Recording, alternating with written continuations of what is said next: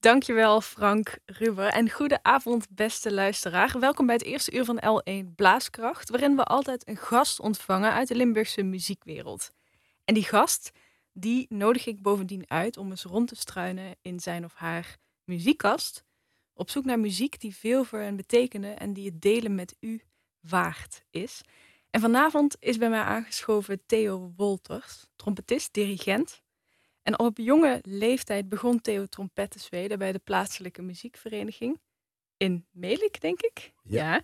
Waar zijn vader dirigent was. En de muziek werd er dus met de paplepel ingegoten. Theo studeerde trompet aan het conservatorium van Maastricht, waar hij al in 1979 cum laude afstudeerde.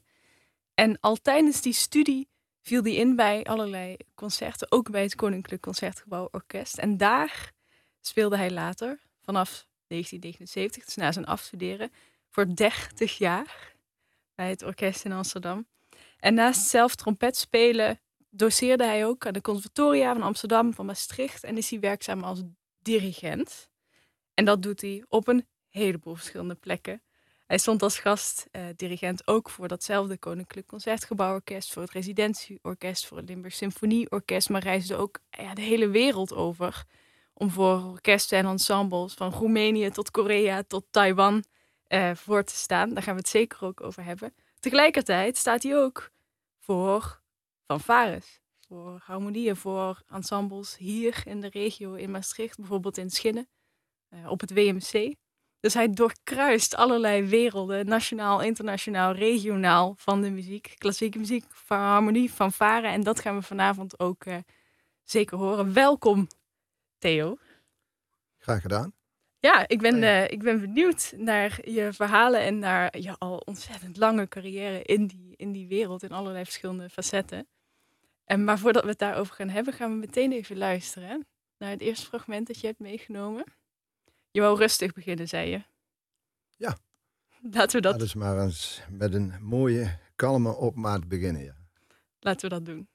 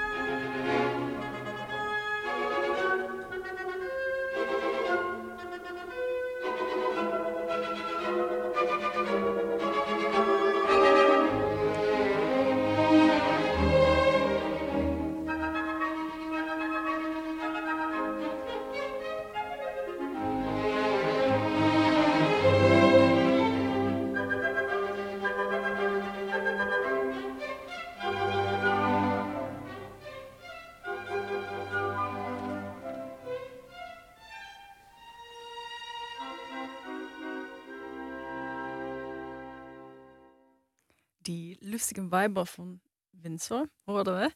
Van het Weens Philharmonisch Orkest hoorden we onder leiding van Carlos Kleiber. En die laatste, dat, was je volgens mij om te doen, hè? Kleiber. Carlos Kleiber was een dirigent die wat ik in de begin tachtiger jaren bij het Concertgebouworkest eh, voor het eerst meemaakte. Ik had eigenlijk nog heel weinig van hem beluisterd en gehoord. Uiteraard, de naam was me wel vaak ter oren gekomen. En toen hij eerst bij het orkest kwam, eh, of na 20 jaar of twi- 25 jaar weer bij het orkest terugkwam, zei iedereen van, oeh, ben voorzichtig, ben goed voorbereid, bla bla Hmm. bla bla. En waarom ik hem zo adoreer. Hij was een dirigent, verschrikkelijk onzeker, onzekere natuur. Maar hij kon zonder woorden een orkest zo ongelooflijk naar een hoogtepunt toe leiden. Ja, dat was, dat was iets van een andere planeet voor mij. Hm. Dat heeft zo'n indruk bij me gemaakt.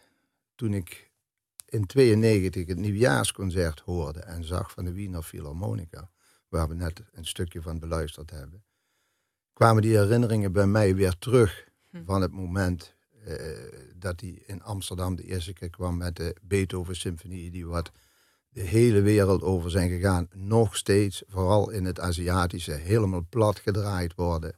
Ook op DVD opgenomen. Toen dat tijd. Het was echt een beleving, beleving met die man. Hij kon de klank gewoon met zijn handen kneden. Nee, iedere vinger Hm. kon je zijn structuur van de partituur terugvinden. En ja, heel kort omwonden, het was gewoon een genie. Voor Maar hoe, mij. hoe kwam het dan dat mensen zeiden, pas op, bereid je goed voor?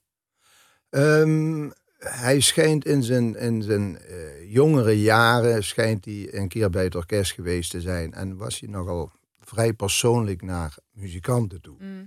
En de oudere generatie toen, ik was een van de jongsten in het orkest begin tachtiger jaren, die had natuurlijk die herinneringen nog in het hoofd en die dachten van, oh god, nu zijn wij de schietschijf, weet je niet. Nou, het was omgekeerd. Hij Mhm. stond gewoon zelf te bibberen voor het orkest en eh, hij had zijn eigen materiaal bij zich. En het was zo fantastisch genoteerd, dat materiaal. Ieder puntje, ieder kommaatje, ieder crescendootje, diminuendootje, alles. Strijkerspartijen waren perfect voorbereid door hem. Maar eigenlijk, ook al had hij helemaal niks in die partijen geschreven, je kon alles van zijn gezicht, van zijn handen, van zijn mimiek aflezen.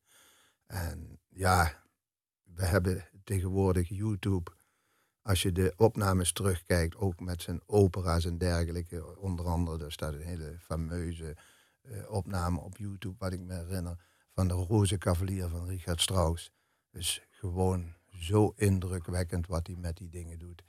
En ik kan me ook herinneren dat we ooit in Japan waren met een concertgebouworkest. We zaten in hetzelfde hotel als eh, de Wiener Philharmonica.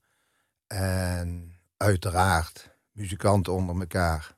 Hm. Die vinden elkaar s'avonds in de bar na de opera en wij na een symfonische uitvoering.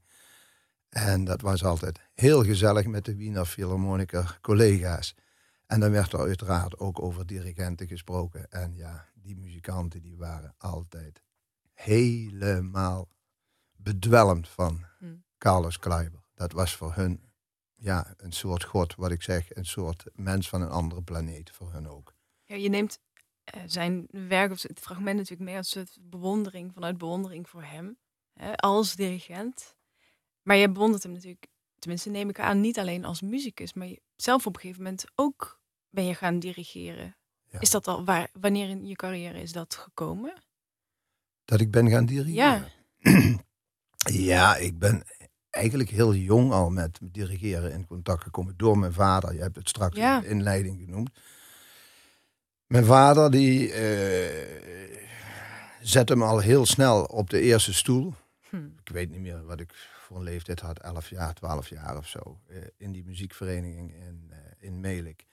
En eh, toen ik een jaar of dertien was, eh, moest er in een kerk gespeeld worden. Toen dat tijd, ja, was Melik nog een zeer katholiek dorp. Nu Mhm. zijn ze de kerk aan het sluiten of aan het verkopen, weet ik niet meer. Maar eh, er moesten een paar andantes gespeeld worden. En ik zat op die eerste stoel en zei hij van... Hé hey Theo, sta eens op. Kom eens hier op die bok, bok staan. Hmm. en hij duwde me die, die baton in mijn handen. En hij zei van, nou, doe maar. Zo. En ik zeg, ja, maar hallo, hoe moet ik beginnen? En ja, wacht maar, ik help je even op gang. Hij pakt zo die rechterarm vast en hij doet een opmaat. En nou ja, dat is een belevenis, hoe, hoe, dat, dan, hoe dat dan werkt van binnen. Ik bedoel, Kun je dat, kun je dat omschrijven? Ik kan me, daar, ik kan me dat bijna niet voorstellen. nou, wat voor dat, soort je, dat je bepaalde eh, uitdrukkingen met je handen laat zien naar die muzikanten. En die muzikanten reageren als je breder gaat slaan of groter gaat slaan. Dat die muzikanten automatisch een frasering gaan maken van sterker. Als je kleiner gaat slaan, eh, zachter. Ehm, als je iets heel impulsief aangeeft, wat korter of wat dan ook moet zijn, dat er gelijk een reactie komt. Ja, ook al heb je totaal geen ervaring, het, het, het hakt er gewoon in. In je ziel, in je belevenis. Ja, dus die, die 12, 13-jarige jongen die daar ineens op het baton ineens ervoor gezet werd. Dat was voor jou eigenlijk al een soort sprankeltje van wow. Ja, vanaf toen heb ik wel zoiets gehad van, eh goh, daar, daar wil ik eigenlijk straks wel meer mee. En eh, toen was er een muziekvereniging bij ons in de buurt, waardoor eh, mijn vader gedirigeerd werd. Mhm. ehm, jaren achter elkaar. En hij wou dat eigenlijk niet meer. Hij, hij had het te druk met zijn, zijn boerderij en moe s'avonds. En toen zei hij van, toen ik 16 was geloof ik. Hey, ga jij dat maar gewoon lekker doen. Ik doe er wel mee met die, met die saxofoon en eh, dat is wat van jou. Nou, toen ben ik naar het Reutje, eh, was dat in der tijd. De fanfare van het Reutje. Sint-Odiliënberg, een klein geheug. Jarenlang een fantastische fanfare geweest. Mm. Met enorme successen. Eh, later gedirigeerd door René Schrader. Die heeft dat overgenomen toen ik naar Amsterdam toe ging. Mm. En ja, dat is eigenlijk mijn dirigeren verder uitgebouwd vandaar. En toen ben ik nog eens ooit door ziekte van mijn broer ook nog eens een keertje in België geweest. Naar een of ander festival met de fanfare van Melik dan, waar ik opgegroeid ben. En daar speelde ik het Haydn trompetconcert. Maar toen werd mijn broer ziek, die kreeg een hernia. En toen Mm. moest ik ook dirigeren. En ja, daar werden ook heel, heel lovende reacties gegeven op mijn dirigeren. Maar goed. Dat is dan een heel op- netwerk bij jullie in de familie. ja, eh. ja, ja, ja. Maar dan op een gegeven moment dan eh, ga je proefspelen eh, in, in, in 1975 voor een orkest. Dat moest ik van mijn leraar. Ik wou eigenlijk helemaal niet. Ik vond dat veel te vroeg. Maar hij zei, nou, nou jongen, als ik je daar naartoe stuur, dan kun je dat. Je moet ook geloven in mij. En, nou ja, toen ben ik gaan proefspelen en ik eh, kreeg die baan. En toen is het eigenlijk het dirigeren op de achtergrond eh, terechtgekomen. Mm. Ja. En eh, toen heb ik een keer problemen met mijn tanden gekregen. En toen kreeg ik er buikpijn van dat ik niet doorgegaan was met mijn dirigeren. Ja. En toen zijn er mensen in mijn omgeving opgestaan en die hebben gezegd van wacht eens even, jij gaat er meer mee doen, want je hebt heel de grote kwaliteiten erin. En daar heb je eigenlijk te weinig mee gedaan in je leven. Mm. En zo is het eigenlijk van kwaad naar erger gegaan. En dus, dus dirigeren, trompet spelen, maar je hebt me ook al verteld dat je ook een soort voorliefde voor, voor zang eh, hebt. En daar, daar, wat, daar willen we even, eerst even gaan luisteren voordat ik daar meer over wil, wil horen wat dat precies is. Want die, die liefde voor muziek die is veel breder volgens mij dan dat je in eerste instantie denkt als je even vraagt naar wat je hebt gedaan. Helemaal gelijk in. We gaan een stukje Mozart horen met Edita Gruber-Rove.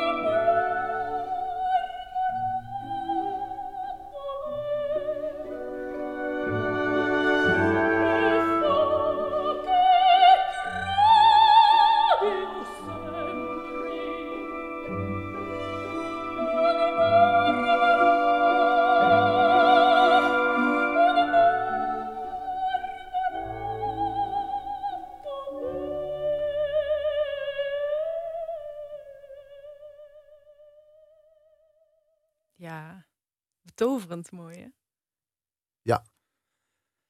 Ehm, Die zang. Gruberova is voor mij, zeker in combinatie met de opname met eh Nicolaus Harnoncourt, ook zeer speciaal geweest. Ik zal er later meer over vertellen. Ehm, je stelde me de vraag van eh, waarom de liefde voor zang. ja.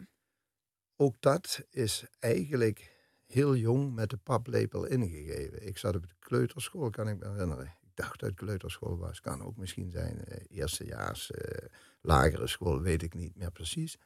Maar er was wel een kleuterjuffrouw. Mevrouw Sneakers heette ze. Dat was Hmm. de dochter van de koster in het dorp. Zie je, daar komt het. kate- De katholieken weer katholieke bovendrijven hè? Ja. komt weer terug. En ehm, die eh, mevrouw die had een fantastische stem. Ze zong ook heel vaak samen met orgel in de, in de kerk. En ik werd er ook wel later in betrokken toen ik verder was met mijn trompet spelen. Maar toen, in die, in die eh, kleuterschooljaren of, of begin lagere schooljaren, heeft ze mij en mijn nichtje Annie eigenlijk eruit geplukt. Zij richtte een kinderkoor op, zo was het ja. Zij richtte Ah, een kinderkoor oké. op. En toen voelden ze dat daar mensen tussen zaten, onder andere mijn nichtje en ik, van... Hé, hey, die mensen die hebben iets bijzonders met muziek. Ja. En toen begon ze ons, ik geloof op woensdagmiddag, extra zangles te geven. Zo Mm. klein als we waren, zo fantastisch was dat om dat te doen. En zodoende, ja, werd je stem toch op jonge leeftijd al heel goed ontwikkeld. Maar wat voor mij zeker geen windeieren gelegd heeft, je solfège wordt ongelooflijk goed ontwikkeld. Maar jullie kregen echt solfège op die leeftijd. Nou ja, Of in ieder geval een Ja. soort... eh, dat had je, Je- misschien niet door. Nee, helemaal niet. Het ging gewoon spelenderwijze. Ik bedoel, dat was geen drillschool of zo, helemaal niet. Het ging op een hele vriendelijke eh, manier, die, die, die extra lessen wat ze met ons deed. Zij kon ook nog redelijk piano spelen, dus in die zin was dat ook mooi meegenomen. Maar ehm, wat ik daarmee wil zeggen, dat is dat het solfège gebeuren. Kijk naar onze eh, buren in België. eh, een zeer groot goed is, wat hier in Nederland eigenlijk een beetje te laconiek Ja. mee omgesprongen wordt, vind ik. En zeker op jeugdige leeftijd. Ik vind dus gewoon ronduit gezegd dat er gewoon te weinig gezongen wordt. Want het zingen is gewoon iets wat kinderen van nature heel, heel erg graag doen. Ja, want je, kan je kijkt daar vooral met plezier op terug. Ja. Ja. Met heel veel plezier. Ja. Met heel veel plezier, met heel veel dankbaarheid, Mm. denk ik daaraan terug. Ik werd laatst geconfronteerd, er was eh, Melik muziceert en ik kwam daar toevallig bij uit. En oh, ik doe er wel even mee, weet je wel. en daar was in het park in Melik, werd met trommeltjes, met blokfluiten, met zingen, werd er van alles opgevoerd. En ik was zo gefascineerd van hoe graag dat kinderen op die leeftijd zingen. Natuurlijk zijn ze speels en natuurlijk zijn ze heel snel afgeleid. Maar ze zijn afgeleid. Ze draaien als een, als een, een, een tol rond op hun eigen benen, maar ze blijven even goed zingen en ze zingen ook nog zuiver. Mm. En dan moet je nu eens naar een voetbalstadion gaan in Nederland. Nou, het is niet om aan te horen hoe mensen zingen, de volwassen mensen. Het is, het is gewoon een schande. Ga naar Engeland naar een voetbalwedstrijd en je hoort werkelijk een unisono.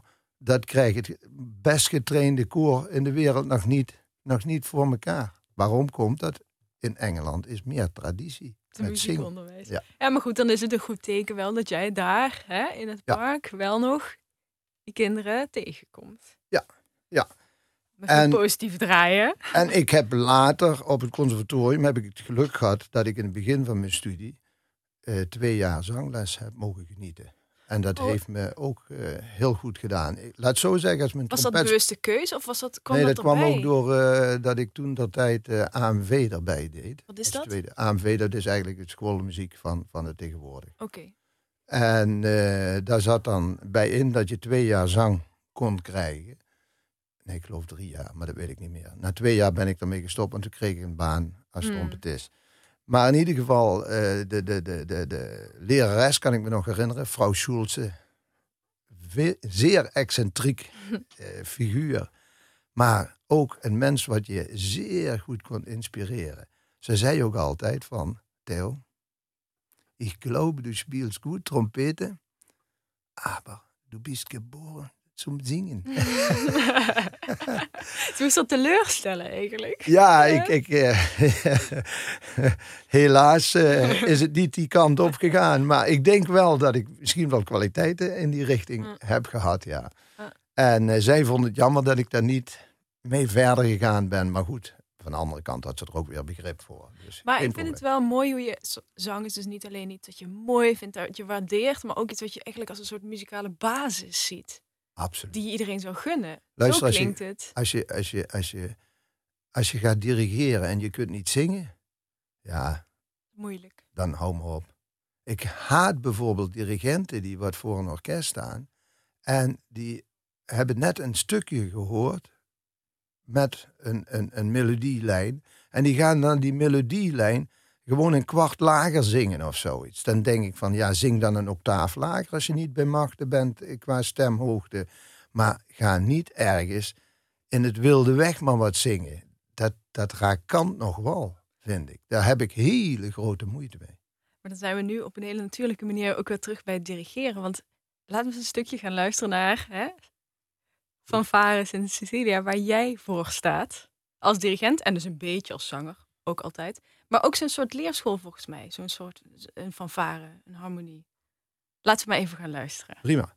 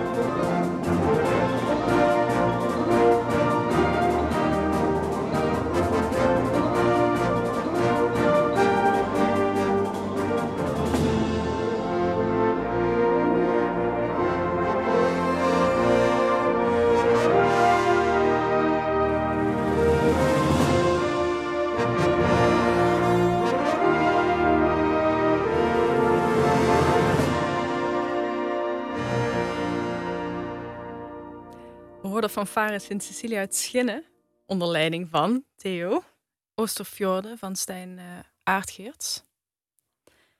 Voor zo'n fanfare staan, dat is ook een groot deel van de dingen die je doet.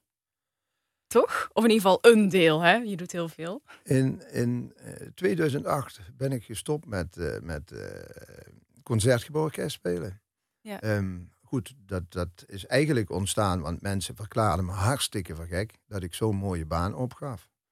Maar ja, ik heb alleen maar gereageerd van ik heb maar één leven. Ik kwam in een andere relatie terecht. En toen moest ik keuzes maken. Of in Amsterdam wonen of elders wonen. Mm. En nou, uiteindelijk, ik was toen uh, eh, 53 jaar, ja. ja.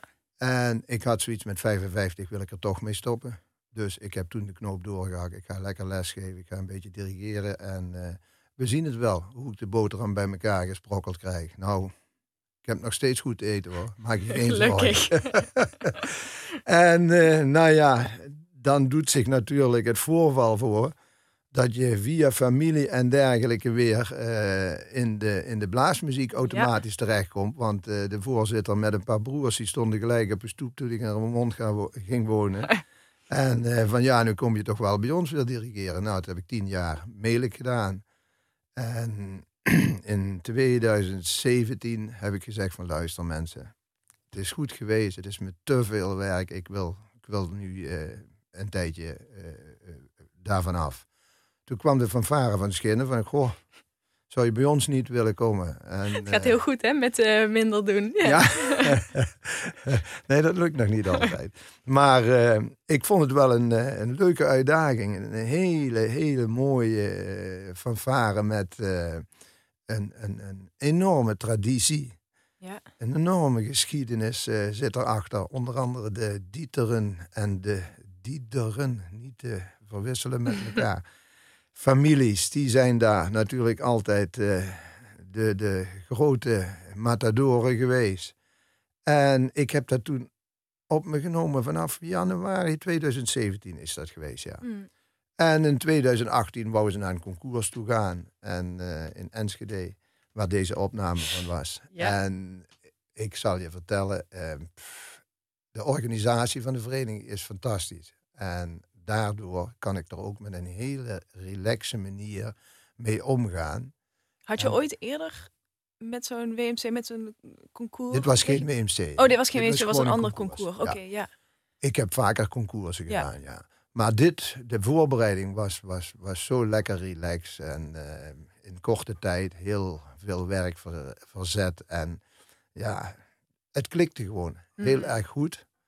En dat, dat ontspannen naar zoiets toewerken, dat vind ik wel heel erg belangrijk. Goed, we gaan nu naar het WMC toe. En dan, als je dan in de wandelgangen links en rechts rondloopt, dan denk je van, mijn god, wat maken die mensen zich allemaal druk over?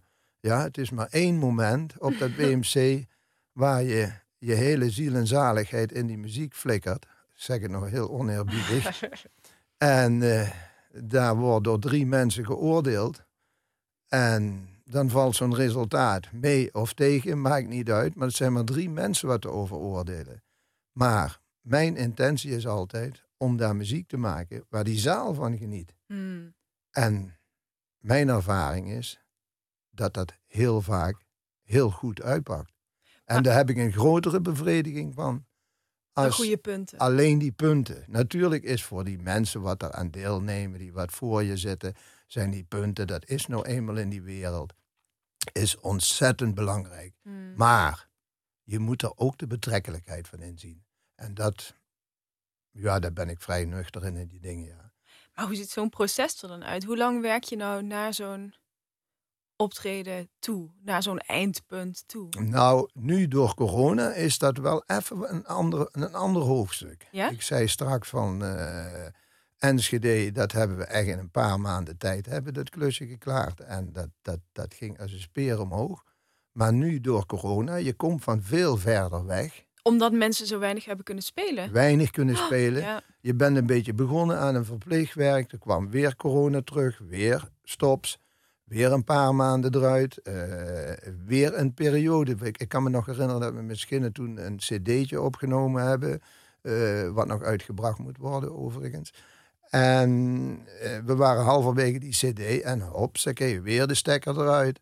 Je had ze net mooi aan het spelen en weer afgelopen. En toen in januari, ja, toen kregen we groen licht om verder te borduren weer. En in die aanloop naar het WMC toe, want ja, je zit toch ook A, dat mensen te weinig gespeeld hebben. B, we hadden een compositie laten componeren uh, voor het WMC. Dat moet je uittesten, wat is mogelijk met die compositie en ga zo maar door. Um, ja, dat het toch even een stuk gecompliceerder was dit keer, ja. Dat de hele aanloop minder gelukkig is als zoals je dat graag zou willen hebben. Ja. ja. Dus we maken er het beste van. En, uh, toch weer gewoon muziek maken uiteindelijk. Alleen maar. Ja. ja. Muziek maken, maar in een heel andere context. Gaan we luisteren. Concertgebouw Orkest. Koninklijk Concertgebouw Orkest onder leiding van Haitink. Tweede symfonie van Mahler. Laten we daar maar eens even een stukje van horen.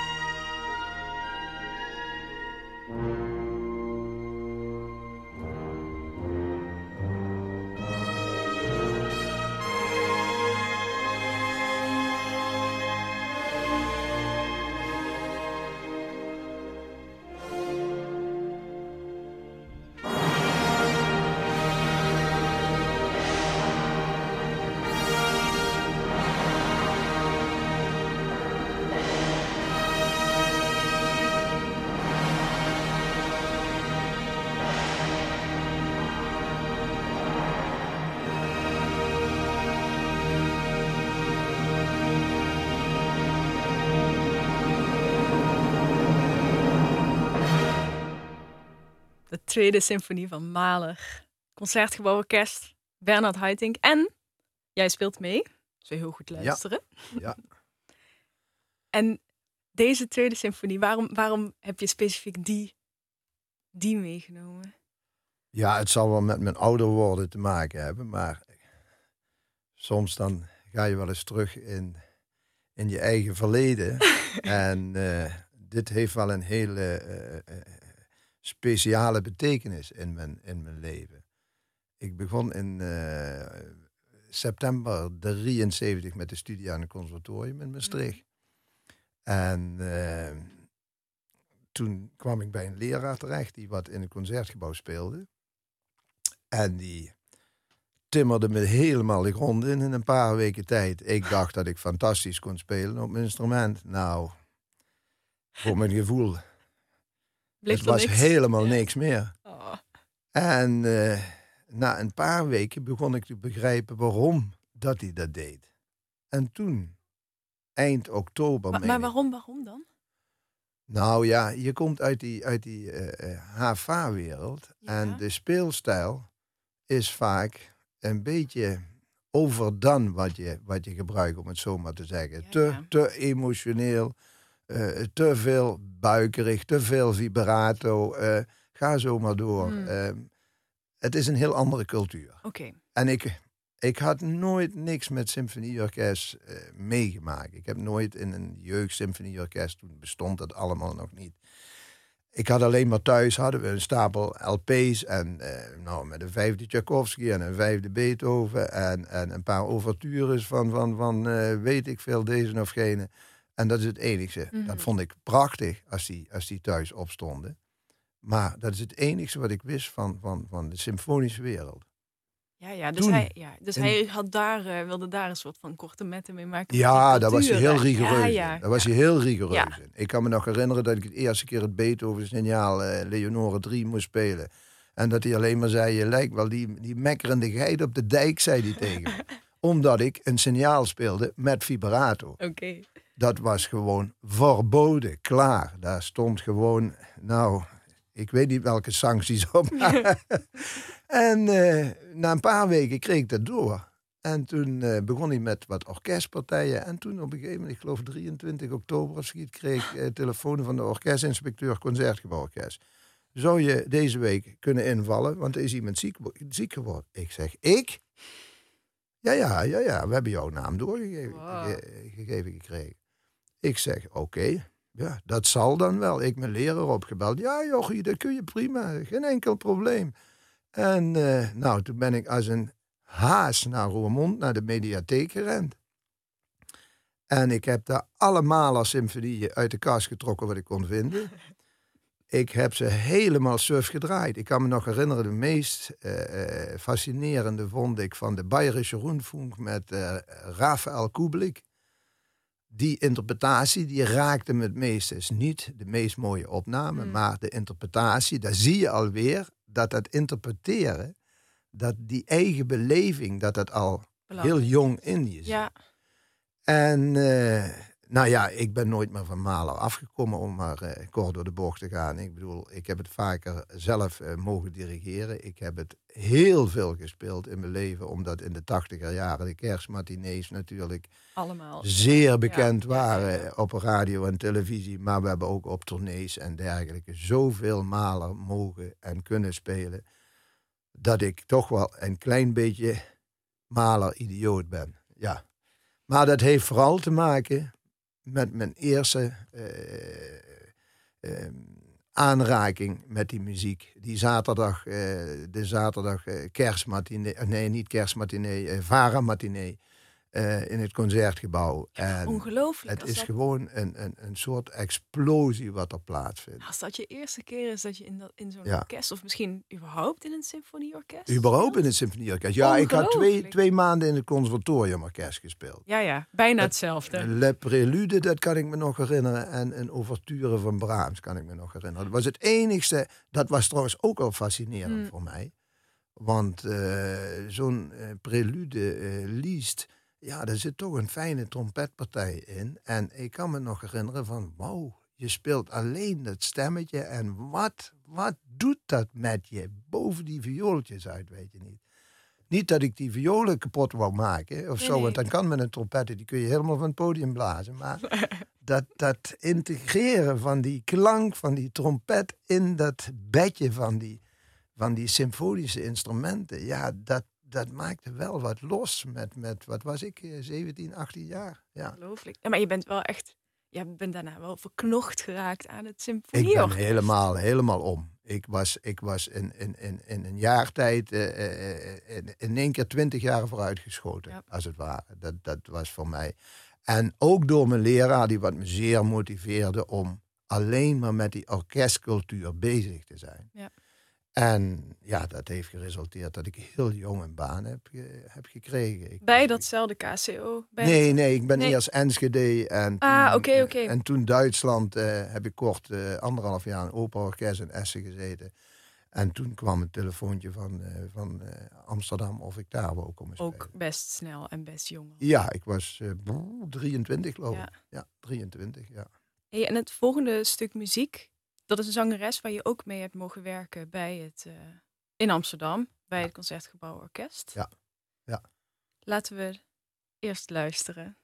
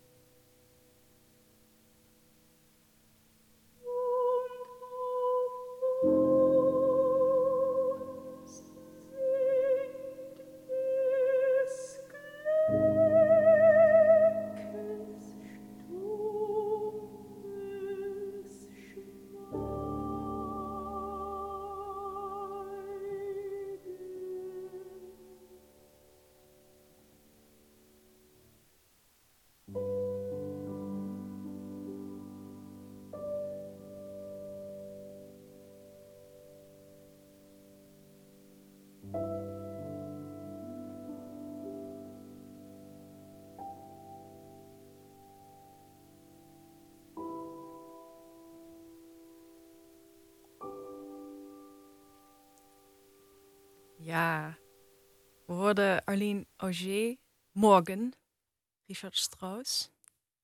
Prachtig klein, betoverend lied. En met Auger, je, je hebt haar, eh, eh, je wilde haar horen. Ook vanuit nostalgische overwegingen. Ik heb een eh, enorm zwak voor, de, voor het fantastische materiaal van deze eh, zangeres, Mm. Eh, ze is zo puur. Hm. Niet alleen als mens, maar ook de stem. En het is een zangeres, ik zou het willen omschrijven, zonder flauwekul. Hmm. Ehm, het is een, een, een eh, wereldster geweest, vooral in de eh, liedzang. Maar zij heeft ook grote dingen gedaan. En dan refereer ik bijvoorbeeld aan wat ik zelf meegemaakt heb. De negende Beethoven heeft ze ooit in Amsterdam gezongen. Ik dacht met Heiting, maar dat weet ik niet zeker meer. En daar zit het eh, bekende eh, kwartet in de slot, eh, het slotdeel van de negende Beethoven, waar de sopraan naar de hoge B toe moet. Nou, iedere sopraan in de wereld die geeft daar, die trapt het gaspedaal in, dat de schoenveters bijna uit je, uit je schoenen vliegen. en zij kwam daar en we dachten van, wat is dit? Dit komt werkelijk eh, van een eh, van een andere planeet vandaan of zo, dat mens. Hmm. Die, die klom naar die, naar die topnoot toe waar iedereen in zijn broek doet. En dat ging zo makkelijk en zo zuiver en zo eh, beheerst vooral. Mhm. Ja, dat ik helemaal, helemaal ondersteboven was. Prachtige ervaring. Prachtige ervaring. En ik, ik in, in stille momenten of, of teruggetrokken momenten mag ik heel graag naar deze stem luisteren. Ja. Ja, dat snap ik wel. Ja. Ik zie het ook helemaal voor me. Dat je daar even tot rust kan Ja. komen om dit eh, tot je Ja. te nemen. Ja. Hé, hey, maar iets heel anders. Maar tot rust komen is niet je standaard eh, modus. Dat hebben we al, eh, dat hebben we al een beetje gehoord eh, het afgelopen uur.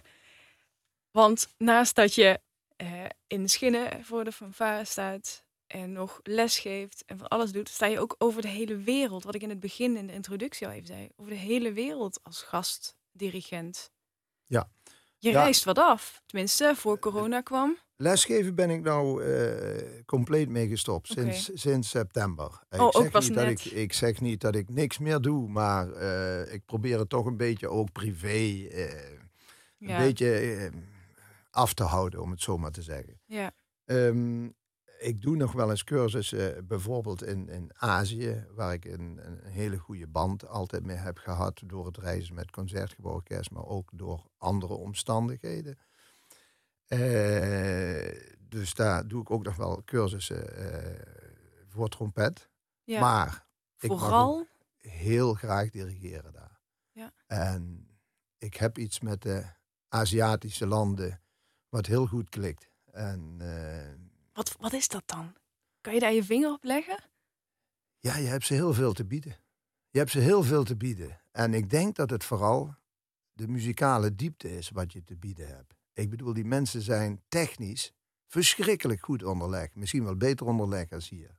Echt die discipline. Ja, die discipline is, is, is onbeschrijfelijk. Is Mm. onbeschrijfelijk. Die kunnen zich opsluiten in een studio en die zitten daar gewoon de hele dag eh, te beuken op dat, eh, op dat ding om dingen beter te krijgen. En eh, ja, ja, dat zit gewoon in de genen van die mensen. En, en, en ja, daar kun je alleen maar jaloers op zijn, denk ik. Want zonder dat bereik je niks meer in de muziekwereld. Maar wat jij ze biedt, is dan eigenlijk datgene dat je van huis uit hebt meegekregen. Niet het lyrische, het gevoel, het... de emotie waar wij, nee, laat me zo zeggen, de, de, de, de westerse achtergrond van waar die muziek vandaan komt, daar zijn wij van kinds af aan mee opgegroeid. Daar hebben ze natuurlijk een achterstand. Maar door de technische bagage beginnen ze dat wel, dat brood steeds beter te eten en steeds beter te Mhm. verteren. En ja, dat is fantastisch. En daar kun je in chemie in losmaken. Dat kun je je Mhm. niet voorstellen. Want die mensen, je komt de eerste repetitie daar en dan denk je van ja, wat moet ik hier aan toevoegen? Technisch is dat perfect. En dan denk je, nou, maar wacht eens even, maar dit kan toch wel nog enthousiaster of dat kan nog wel meer uitgebuit worden in lyriek, in frasering. Ja, Eh, ja, die leven, emotionele binnenkant. ja, ja. ja. En dat is geweldig. En dan kom je tot enorme apotheoses met die mensen. Dat is echt, ik heb daar op festivals gespeeld dat ze de tent helemaal afbreken. Echt, dat je, dat je van de zaal eh, vandaan komt en dat ze je helemaal bedolven wordt met, met, met, met eh, handtekeningen en, en, en, en kreten. En ja, ik kan het niet onder woorden brengen. Dat moet je gewoon meemaken. Dan denk je dat je gewoon een of andere popster bent Ja. of zo, weet je niet. Ja. ja. ja. Ja, we gaan, we gaan dus als afsluiting zo meteen, hè, gaan we daar een stukje van horen. Maar voordat ik dat wil doen, wil ik jou eerst heel erg bedanken voor het gesprek, Theo. Graag Ik wil gedaan. ook eh Annette bedanken, die de techniek doet. En dankjewel aan jou natuurlijk voor het luisteren. Luisteren via de radio of thuis via je podcast-app, wat ook kan tegenwoordig. En zometeen dus, na in het volgende gedeelte van Blaaskracht, gaan we opnames horen van het WMC uit 2013. Maar voordat we daar naartoe gaan, horen we dus het Korean Symphony Orchestra onder leiding van Theo Wolters met Brahms, de tweede symfonie van Brahms.